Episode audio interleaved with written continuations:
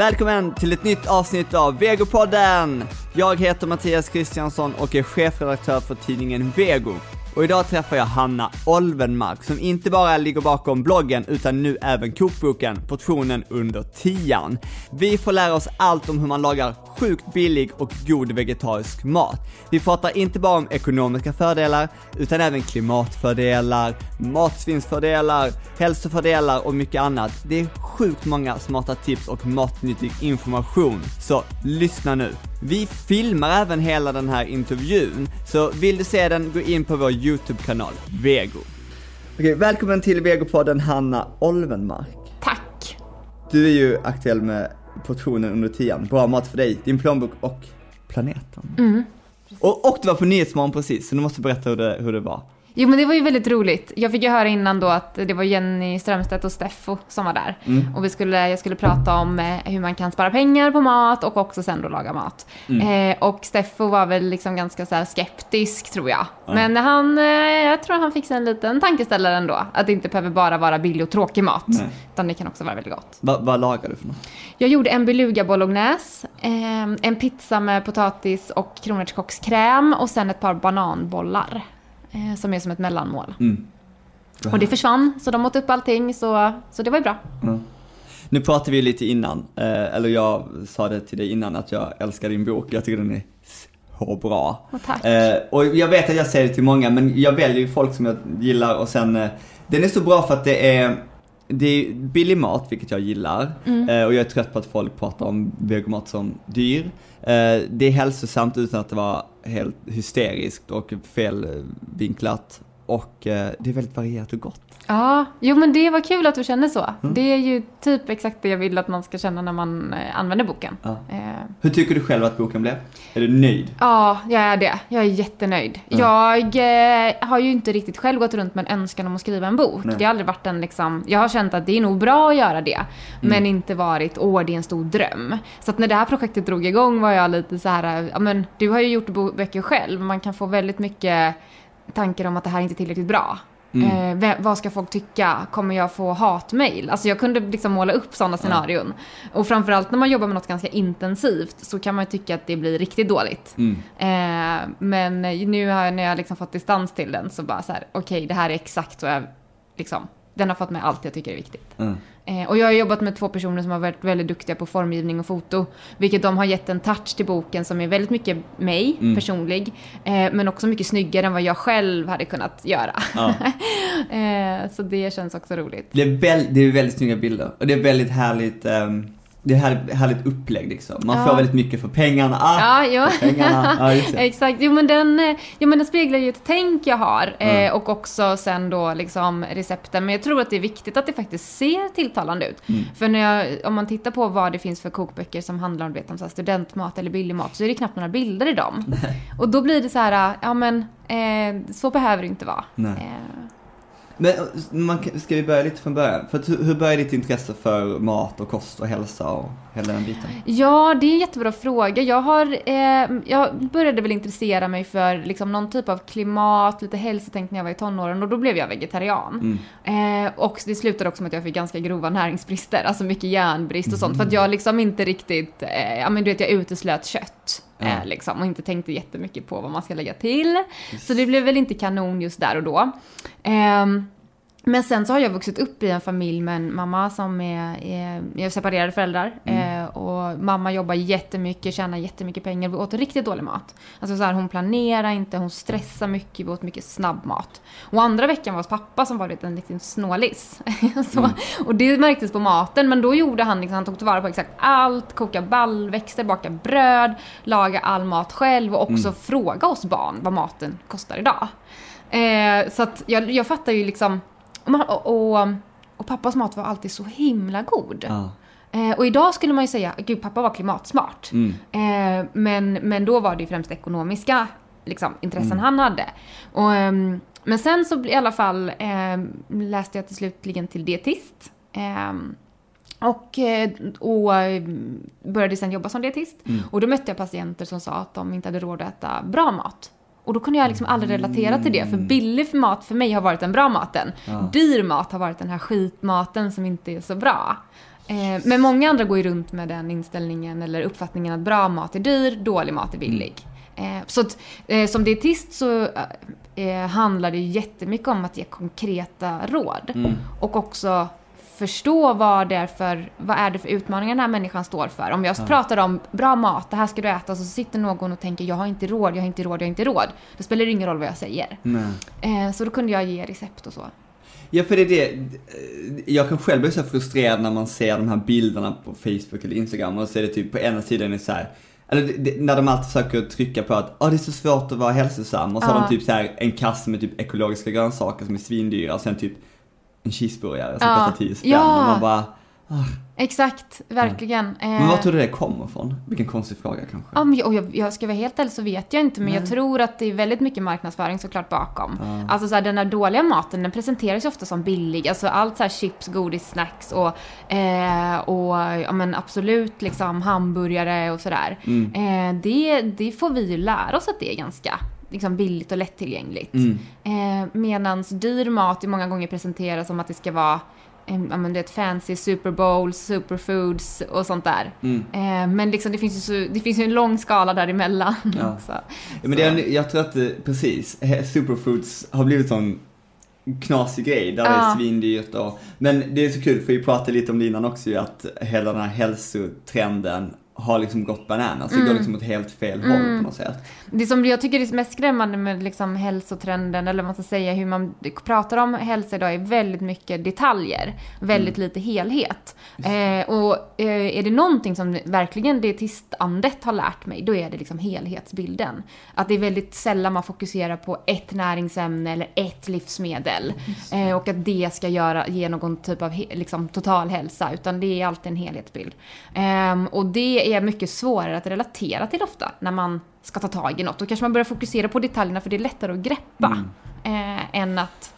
Gud, det är sant. Ja, för det är många, många bryr sig mer om gojibären på gröten än gröten i sig. Ja, ja precis. Och att så här, vad, alla, vad äter vi runt omkring gojibären då? Ja.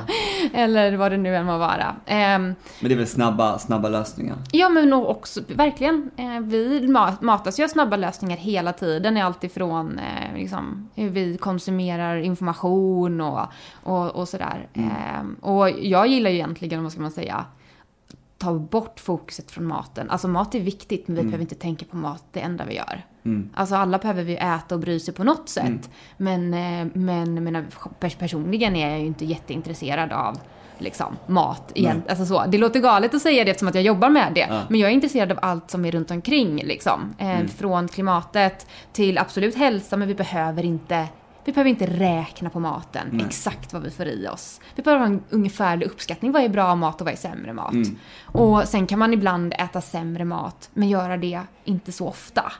Eh, så att att, folk har svårt att hitta den, eh, folk sätter och jag är skyldig till det själv också, i perioder att man bara, nej men nu ska jag inte äta någonting onyttigt. Och det enda man gör är att tänka på det där Mm. Ja, man inte får äta. Och sen så måste man nu bara hitta en balans. ja, verkligen. Ja, det, jag tror att det är jätteviktigt att, att göra det och att inte så säga till sig själv aldrig liksom. Jag ska aldrig göra det här. Eh, för det är ett väldigt svårt mål att förhålla sig till. Men sen en annan grej som jag, jag pratar jättemycket om det nu, eh, typ hela december när, vem man än har träffat så har de pratat om att de ska ställa om sin kost och alla ska bli hälsosamma. Och sen så hör jag mig själv säga, för jag äter väldigt, jag äter väldigt så bra mat ändå liksom. Det, det, den är inte hysterisk, men det är så här, du vet, whole food, plant-based, du vet hela den grejen. Eh, och då är det så svårt när man säger till någon människa så här, men ät bara vanlig mat. Just det, vanlig mat för mig är ju det jag äter ju. Ja. Men vanlig mat för andra kan ju vara något helt annat. Och Ja. det, det är det som är så knäppt ibland när man ser det i tidningarna. Bara, fokusera på vanlig mat. Jag bara, vad fan är det för Vad är vanlig mat? Ja. Det är ett väldigt svårt liksom, begrepp att förhålla sig till, för det är det enda, man, det enda man får upp i huvudet då är väl det man relaterar till vad som är vanligt för en själv. Mm. Eh, men jag tror, eh, eh, jag hoppas att vi kan få in lite mera vettigt i kostdebatten, men jag vet inte fasen alltså, det är nästan en religion idag med kost. Eh, och det finns liksom väldigt starka åsikter, för att man kanske också har upplevt att det här funkar för mig, och då blir man så personligt anknuten till det, men det är verkligen inte samma sak som att säga att det är någonting vi ska rekommendera till allmänheten. Eh, och det är här det blir, eh, när vi väver in väldigt mycket känslor i det så kan det liksom gå lite överstyr Mm. eh, också. Eh, Ja, man märker också folk som säger det med tillräckligt, vet, bestämd ton. Mm. Så tror man ju på det. Ja, ja, absolut. Man är ju dålig på att hela tiden googla allt. Ja, Jag är så här, jag har blivit tvärtom som typ inte tror på någon. ja, ja men det är, det är en fin balans det där. Jag, jag, ehm, ehm, jag tror man bara ska vara väldigt, eh, vad ska man säga, vara lite faktakritisk till Ja. vem är det som säger det här, vad har den för, för källor, vad har den för tyngd, vad har den för utbildning inom det här området. Ehm, så, men då därför tycker jag att det är intressant att Alltså som, som, som dietist skulle jag kunna prata jättemycket mer hälsa, men jag gör inte det. Nej. För att eh, eh, det, kan bara, det kan leda in på fel fokus också. Alltså jag vet ju att den maten jag lägger upp är bra. Eh, så att det är så här, that's it liksom. Sen så frågar ibland människor, kan du inte räkna ut exakt näringsberäkning? Och bara, nej men det har en ganska liten, eh, för de flesta människor är inte det någon poäng att räkna på maten. Det kan snarare bli fel. Eh, och börja räkna och ha stenkoll på allt man stoppar i sig. Eh, Alltså det är exakt vad det, det jag svarar också. Det, blir, folk blir så här sjukt fokuserade på Mm. ja, men detaljerna. eh, När, eh, när startade du, du kallar inte det blogg, du kallar den en hemsida. Ja, jag, jag, jag tror jag ändrar mig lite blogg, hemsida, men jag tycker hemsida är mer vad det är, för jag skriver ju väldigt lite, alltså vad är en blogg idag ens? Jag vet inte ens vad en God, blogg är, definitionen är. För mig är det lite så här modeblogg typ kanske, det är och det är det ju långt ifrån. Så hemsida. Men, men va- varför startade du portionen under tian? Ja, men egentligen startade jag upp en sida med ett par andra dietister som heter Matvett när jag pluggade till dietist. Och då hade jag en flik där som hette portionen under tian. Ehm, och sen så eh, jobbade jag som dietist. Jag slutade ju jobba som dietist på sjukhus för att läsa två år på Chalmers. Eh, läste en entreprenörsmaster där. Och sen när jag var färdig med den så jag hade lagt ner min del på matvett för att jag hann inte det då.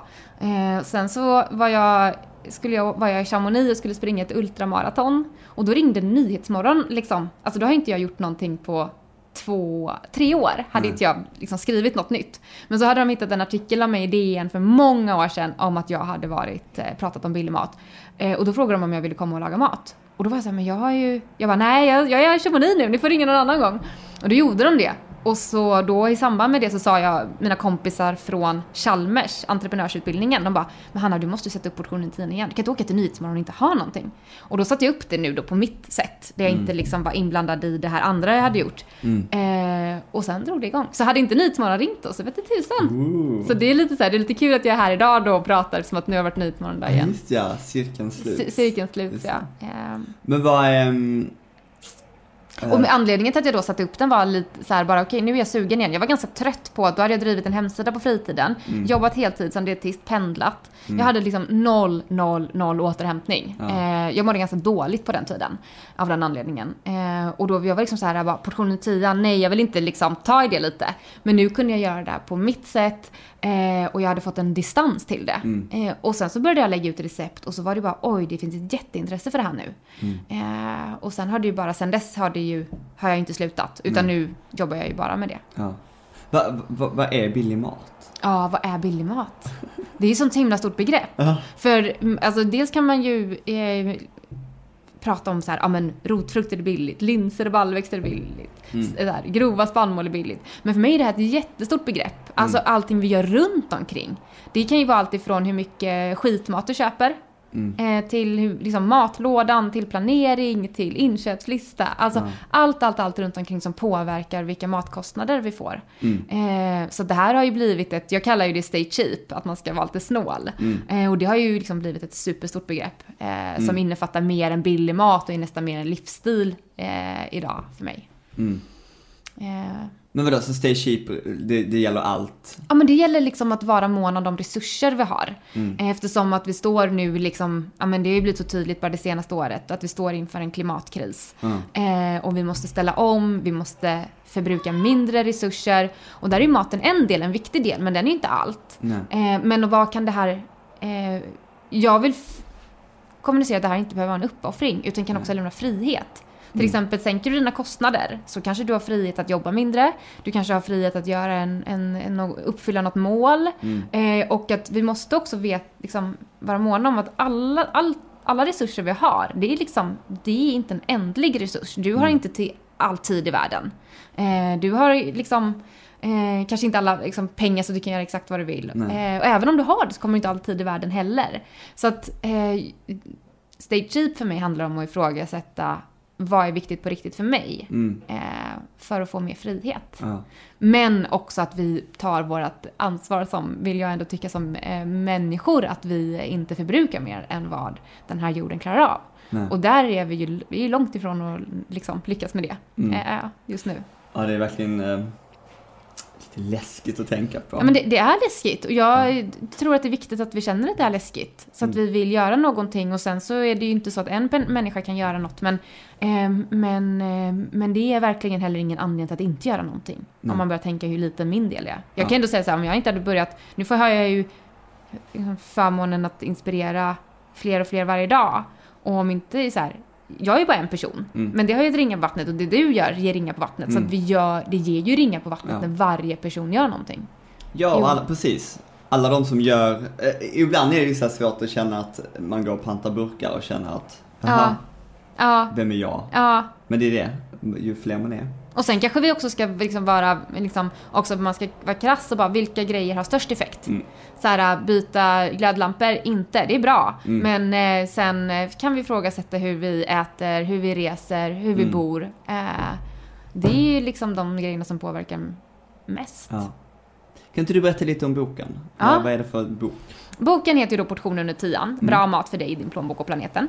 Ehm, och det är egentligen en ganska bra liksom, titel. Det varje recept är ju beräknat att det kostar runt liksom, 10 kronor per portion. Och det är verkligen bara 10 spänn. Ja. Det är helt galet. Ja. Eller är det galet? Ja. Ja, nej, men det beror ju på vad man är van vid. Och de, kän, de känns så fylliga och kreativa och liksom göttiga och det, ja. Ja, ja. Sen är det klart, är det någon som äter extremt mycket så kanske det blir två portioner och då får den 20 kronor där. Men jag, jag baserar ju liksom, egentligen, många av mina recept baseras på ungefär samma saker. Mm. Alltså så här, fast jag använder det på olika sätt. Eh, så dels är det ju recept, och de är klimatberäknade också till att släppa ut max 0,5 kilo koldioxid ekvivalenter per portion. Vilket är ju ett mål som, en, som WWF har satt upp för att nå en och en halv grads uppvärmning. Mm. Ehm, men, men sen så är det ju också massa, ska man säga, liksom det jag kallar då stay cheap tips. Det är introtext till, men jag förklarar varför jag tror att det är viktigt att vi blir snåla. På ett skönt sätt, inte på ett så här tråkigt sätt. Eh, och sen också guide till man minskar matsvinn, planerar, inköpslistan, utemiddag har jag ju fått med. Hur man kan äta mat utomhus. Eh, och lite så här, lite personligt. ja. Eh, Hur ska man, har du nå vi måste gå igenom allt här, det är jättekul. Okej, men om man, ska, om man vill börja äta billigt, hur, ska- hur ska man tänka? Har du några så här grundtips? Ja, men eh, jag tror att en bra grej i början, alltid när man står inför att göra någonting, om man säger jag vill äta billigt, så det är att kanske fråga varför, varför vill jag göra det här? Kanske sätta upp någon typ av Mm. så, tankemål, det kan vara att jag vill få mer tid över, men det kanske är konkret pengar till och med. Eh, så att man förstår varför man, man vill göra någonting. Eh, så det, det är liksom, i den änden kan man ju börja. Vill man börja i den absolut enklaste änden, då är det så här: okej jag skulle äta köttfärssås men jag går och köper linser istället. Då har du liksom gjort den, du bara byter ut en ingrediens. Eh, men det är jätte, jättebra att sätta upp ett mål. Sen att vi börjar planera eh, för att liksom hjälpa oss själva. Alltså vad du planerar veckans måltid Ja, eller? ja i alla fall ett, ett par dagar. Mm. Ehm, och varför det är viktigt, är så här, det kan ju låta jättetråkigt. Eh, sitta och planera, man vill eh, vara spontan och skön och härlig människa. Mm. Eh, men alltså beslutet, vad ska jag äta idag? Det är ett beslut du kommer att ta varje dag. Och beslut baserar vi oftast på känslor. Alltså vi är inte så himla logiska och rationella Mm. Som vi vill tro. Eh, och när du då kanske är i slutet på dagen och ska till butiken och du kanske har eh, eh, haft en så här, du har varit stressad eller du är trött eller du är hungrig, du kanske har någon hemma som bara "Ah, är du inte hemma snart? Eh, alla de här sakerna påverkar ju våra beslut. Och absolut också då våra matbeslut. Mm. Eh, så att, att göra det lite enklare för sig för att slippa bli så himla påverkad av de här eh, grejerna som, liksom, som, som påverkar våra beslut. Mm. Eh, eftersom att frågan vad ska jag äta idag, den kommer ändå komma. Mm. Så du kan ta de besluten när du är lite, eh, när du är på ett bättre ställe. Ja. Liksom. Nej men och, och, och den försöker jag säga till folk, och man låter tråkig när man säger till folk att planera veckan. Mm. Eh, men det, det hjälper så mycket. Mm. Alltså för att det, det är som du säger, alltså ett, när man är trött och hungrig, man tar de sämsta besluten. Och, och man hinner, och man, man ehm, vill gärna oftast belöna sig med någonting Mm. som kanske inte är det bästa. Mm. För att man har haft en jobbig dag. Mm. Du vet, Mm, Det är ja, alltid ja. dåliga pengar. Verkligen. Och sen också så här, man kan ju ta det så här, så du kan ju spara pengar genom att då om du har gjort en planering så kommer du troligen köra mindre spontanköp, mm. kanske mindre av de här belöningsgrejerna.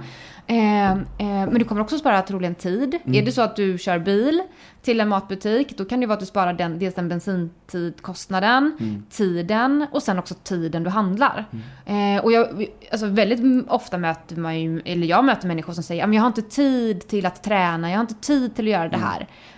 Men finns det möjlighet att friare tid för mm. någonting? Eh, så, men som då idag så mötte jag ju då Steffo på Nyhetsmorgon och han sa ju, men jag älskar att spontanhandla. Alltså om man älskar att spontanhandla eller sådär, då kanske inte det är den grejen man ska ta bort i sitt liv om det är ett seriöst ett intresse. Nej. Så där är också så här, vad är viktigt för mig? Eh, men är det inte ens intresse att spontanhandla, eh, då kan man ju kanske försöka minska de tillfällena. Mm. Så planeringen är jätteviktig. Plus att, förlåt, jag bara kommer med en annan grej som är bra med det där.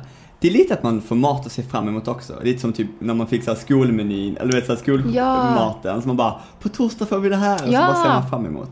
Och det kan vara en jättefin grej att göra ihop om man är en familj. Ja. Att så här, men vi sätter oss ner tillsammans och alla kanske får välja en rätt. Mm. Eh, och liksom gör också så här, de här, det här beslutsfattandet vi tar varje dag lite, alltså vi gör det bara enklare för oss. En del väljer ju att ta på sig samma kläder varje dag av den anledningen för att slippa ta det beslutet. För det tar energi från något annat beslut. Eh, så, så det ska jag säga. Men sen så är det ju, tar vi livsmedel så är det ju absolut att följa säsongen. Mm. Eh, det är mycket billigare rent liksom färskgrönsaksmässigt. Ja. Eh, men, men också att välja frysta grönsaker använder jag ju jättemycket. Ja. Det är ju samma näringsvärde som Exakt. Och det, det, är inte många som eh, tror det. Nej, de tror vet. att det är sämre. Ja. Det är sämre. Eh, och, och dessutom är det Eh, kan det hjälpa en att minska svinnet? För att när vi tar färska grönsaker så kanske det hinner bli dåligt. Framförallt typ bladgrönsaker och ja. sådant där. Eh, men har man färs- frysta så tar man bara den det man behöver. Och man kan också alltid se till att ha det hemma i frysen så kan du alltid koka upp lite ärtor om du behöver mm. lite grönsaker till middagen eller så. Eh, så det är jättebra. Oh. Eh, och sen också då såklart, nu har jag redan sagt det, minska svinnet. Alltså det är ju som att slänga pengar. Oh. Och ur klimataspekt är det ju galet att vi slänger nästan en tredjedel av det. Alltså det, oh. det går nästan inte att greppa. Nej, eh, men, men vi slänger också pengar. Du slänger också egentligen typ tid du har jobbat. Mm. Så här, att vi börjar typ se mat med betydligt större respekt. Mm. För, dels från de som har producerat den, men också för min egen mm. liksom, produktion för att ta, ta hem det. Men jag tänkte på det också som, som mina, mina svärföräldrar är väldigt um när man inte är snål, vad säger man då? Sparsam. Sparsam. Mm. I alla fall. Eh, och, då, och, och, jag kunde vara så frustrerad på det förr. Att jag tänkte såhär, vad fan, vet, de sparar typ små slattar av ingenting. Mm. Och sen så, men sen sitter, sitter man där på du vet, lördagen och så äter man resterna så blir det som en liten buffé. Ja. Och det är så här, jag gillar inte det tänket och jag menar sen kanske det är, men jag gillar tanken att leva som att man inte har råd mm. heller. Mm. Ja. Um, men jag tänkte på... Um... Och det är en jätteviktig sak du säger, det behöver inte vara det, för vi, vi får heller inte glömma att Alltså det, det finns ju verkligen folk som inte har råd att mm. göra något annat. Att det, det kan ju verkligen handla om att bara överleva månaden. Ja. Um, men, men också att så här, Många gånger kan det bli att man, det möter ju mycket studenter. Så här, mm. Jag är mm. ute och föreläser för studenter och så säger de så här, men det här är någonting jag gör nu för sen när jag börjar jobba då ska jag göra på ett annat sätt. Och det betyder inte att man behöver ha mer pengar över i månaden när man får en bättre lön. För då kanske du helt plötsligt har, ser till att få dig massa högre kostnader för att du har den livsstilen. Ja. Och sen kanske man klättrar i lön och då vill mm. man ha Eh, vad, vad, kan jag få för den här livsstilen? Mm. Kanske ökar lån, kanske ökar att man köper mer grejer, mm. reser mer. Och sen så har man inte större ekonomisk frihet egentligen för det. Mm. För att man är fast i massa omkostnader. Så det här, det här skulle jag ju kunna prata på ett, liksom, ja, ja. På ett helt mycket större perspektiv. Eh, men, men för min egen del så har ju att, så här, att stay cheap har ju blivit en trygghetsgrej för mig. Jag vet mm. att jag kan klara mig på väldigt lite pengar. Om jag någon gång kanske måste, måste verkligen. Ja. Eh, nu ser jag ju till att kanske spara lite till så att man ska ha buffert och mitt mål är ett, liksom ett hus i framtiden. Ja. Eh, och det betyder mycket, mycket mer för mig än ja. att äta ute lunch till exempel. Nej, men jag tyckte det var så en bra ögonöppnare med din bok också för att som jag, när jag blev, när, när jag blev vegan så tänkte jag så här, shit kan jag äta all den här goda maten mm. och samtidigt göra något bra för du vet, människor på andra sidan jordklotet, för, för djuren, för miljön, för min hälsa, bla, allt det där. Det fanns bara fördelar och sen så nu kommer det ännu en grej. Mm. Som bara kommer av farten och man behöver inte offra någonting. Man kan äta skitgod mat. Ja. Men jag tänkte på det, hur, hur, hur när du tar fram billiga recept så här, men hur, hur, tänker, hur tänker du? Ja, men jag tänker att eh, det behöver liksom, jag har egentligen så fem delar och det här står också i så här skafferidelen på boken. Ehm, att så här, det behöver finnas en typ av proteinkälla Mm. och där använder jag oftast baljväxter. Ehm, men sen är det ju så här, det är väldigt få livsmedel som bara innehåller ett näringsämne. Jag menar, tar vi kolhydratkällorna som kanske är pasta, eh, ris eller matvete eller matkorn, alltså det de innehåller också protein. Alltså så. Eh, men ändå för enkelhetens skull i mitt huvud så delar jag oftast in det så. Så någon typ av proteinkälla, sen någon typ av spannmål eller kolhydratkälla, det kan också vara potatis eller sådär. Någon typ av grönsak, frysta grönsaker, rotfrukter eller vad som är i säsong. Och sen så är det någon typ av alltså, kryddor, smaksättning. Ehm, men och, och sen ibland har jag liksom någon typ av som så såsbas. Det kan vara kokosmjölk eller krossade tomater eller någon typ av havregrädde använder jag oftast. Ja. Ehm, men när jag då gör recepten så brukar jag fundera på vad, vad vill jag göra? Eh, vill jag göra, jag, nu vill jag göra en falafel. Eh, och då tänker jag på vad, vad jag kan ha liksom, till det. Men ehm, så, så går det oftast till när jag skapar recept för bloggen, eller för, för nu sa jag bloggen själv, för hemsidan. eh, men när jag bara hemma ska slänga ihop till något till mig själv, då tittar jag oftast bara, vad har jag hemma? Mm. Och går helt på det. Det är väldigt mycket restfester hemma hos mig. Eh, då tänker jag sällan på vad är exakt jag är sugen på. Nej. Utan jag går oftast den andra vägen. Mm. Men det är svårt när jag ska, eh, jag, jag, eh, för just receptmakeriet för hemsidan så utgår jag oftast från vad är det jag vill liksom producera. Ja. Ehm, Jag har en fråga, och jag vet inte om du skrev det i boken, men eh, vi får mycket den frågan också om att eh, ekologiskt är så dyrt. Mm. Hur tänker du där?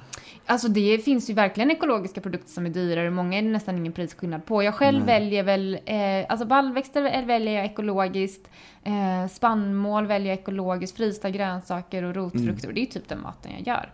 Sen så, sen så skulle jag liksom kategorisera vad jag tycker är viktigast, så är liksom utsläppsnivån viktigare än den ekologiska. För jag tycker ekologiskt är svår som en eh, Det är en svår, det är svår märkning, för den säger inte jättemycket till oss konsumenter vad det verkligen är. Nej. Till exempel så är det inte, används det inte särskilt mycket bekämpningsmedel om det är odlat i ett växthus i Sverige. Men tomaten kan vara oekologisk, Mm. till exempel.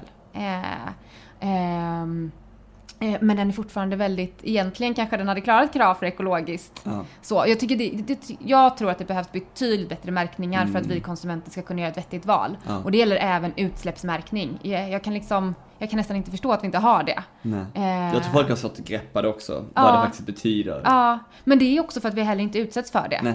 Eh, så när, när möter du en utsläppsmärkning? Det finns på vissas, eh, eh, vissa eh, livsmedelskedjors recept. Då Ja. kan det finnas så här klimatberäkning. Eh, nu har jag Man ju vill gärna kunna jämföra Man vill med kunna, ja, något. Mm. och det är ju så här. Jag menar, tar vi exemplet kött versus baljväxter så kan man säga, men är det inte bättre att köpa ekologiskt kött än oekologiskt? Alltså, Mm. baljväxter är liksom bland det mest klimatsmarta vi kan stoppa i oss. Mm. Även om ett kött är ekologiskt så kommer det bidra till väldigt mycket mer utsläpp. Ja, ja. Eh, men däremot ska du köpa kött, nu är det här en vegetarisk podd, Ja. då, eh, då så här, köp betydligt mycket mindre kött men ät Ja. köp bättre. Så, eh, så att den, jag tycker det, det är supersvårt för konsumenter att göra ett bra val. Eh, och det är också så här, hur vet man att något är flygtransporterat? Det är ju sämst med flygtransporterade grönsaker. Det kan vi Mm. definitivt, det kan vi verkligen, verkligen eh, minska, eller egentligen i princip bojkotta. Ja. Tycker jag personligen. Men hur sjutton vet man det i butiken? Då får man ju läsa på. Mm. Vad är det som är flygtransporterat? ja, men verkligen. Har du, har du några favoritrecept i, i boken? Ah, ja men det har jag, absolut. Dels så de jag lagade idag på Nyhetsmorgon, beluga bolognesen. Pizzan är väldigt, väldigt god.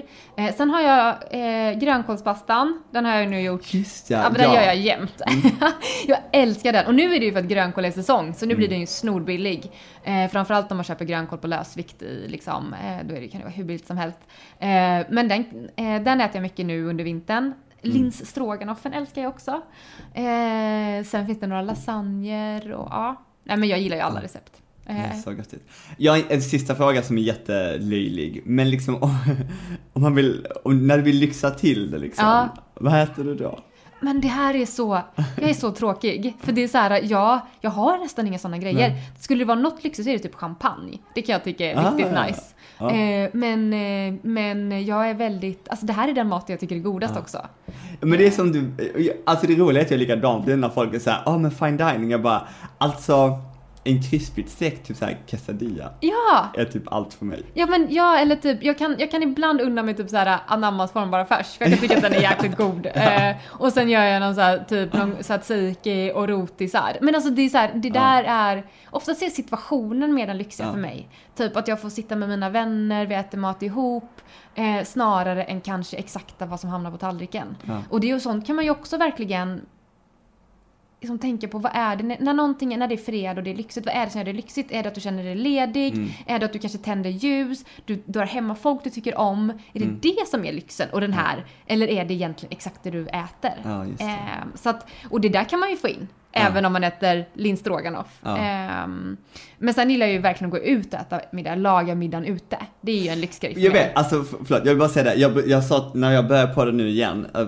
precis före jul, så sa jag de ska max vara 20 minuter, men det här var jättekul att prata så vi fortsätter lite till. Okej, men ja. eh, det med utemat tycker jag är jättekul. Mm. Men du får berätta vad du, eh, ja. Ja men det började liksom som att jag ville driva med begreppet äta ute. För Mm. äta ute handlar ju, om jag säger, man säger det, då tänker man att man går ut och äter på restaurang. Mm. Och det kan ju faktiskt bli ganska dyrt om man gör det. Och det kan också gå på slentrian. Att man Ja. alltid säger, ah, men på fredagen vi träffas ute på en after work. Och då blir det så, ah, men vad fasen, vi, vi går ut och äter. Mm. Så jag började laga middagar ute, ta med mig ett så stormkök. Eh, och det gör jag ju typ varje vecka när det är liksom väder. Nu är det lite kallt för det och mörkt på kvällarna. Mm.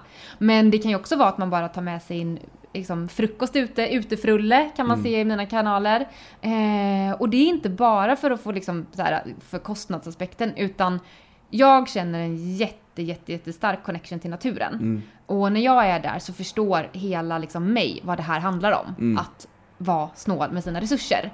Och jag mår så himla bra. Mm. Så det är också så här, genom att göra det regelbundet så får jag bara en dos av motivation och en känsla av välbehag. Mm. Eh, och naturen, det finns ju liksom eh, verkligen studier på det att när vi connectar med naturen så gör vi bättre val för den. Mhm. Eh, men naturen behöver inte vara att du åker ut i, i eh, liksom, eh, till, fjällen. Nej. Alltså, vi har naturområden i varje stad. Mm. Och hitta dem. Eh, det kan vara att sätta sig ner vid vattnet eller vara i en park eller komma upp på en kulle. Eh, och att våga utforska naturen där man är. Mm. Eh, Ja men det är lite det jag, David Kihlberg på Naturskyddsföreningen tog ut mig på en vandring, och det var min första vandring ever i något sånt här naturreservat. ah, var var ni då?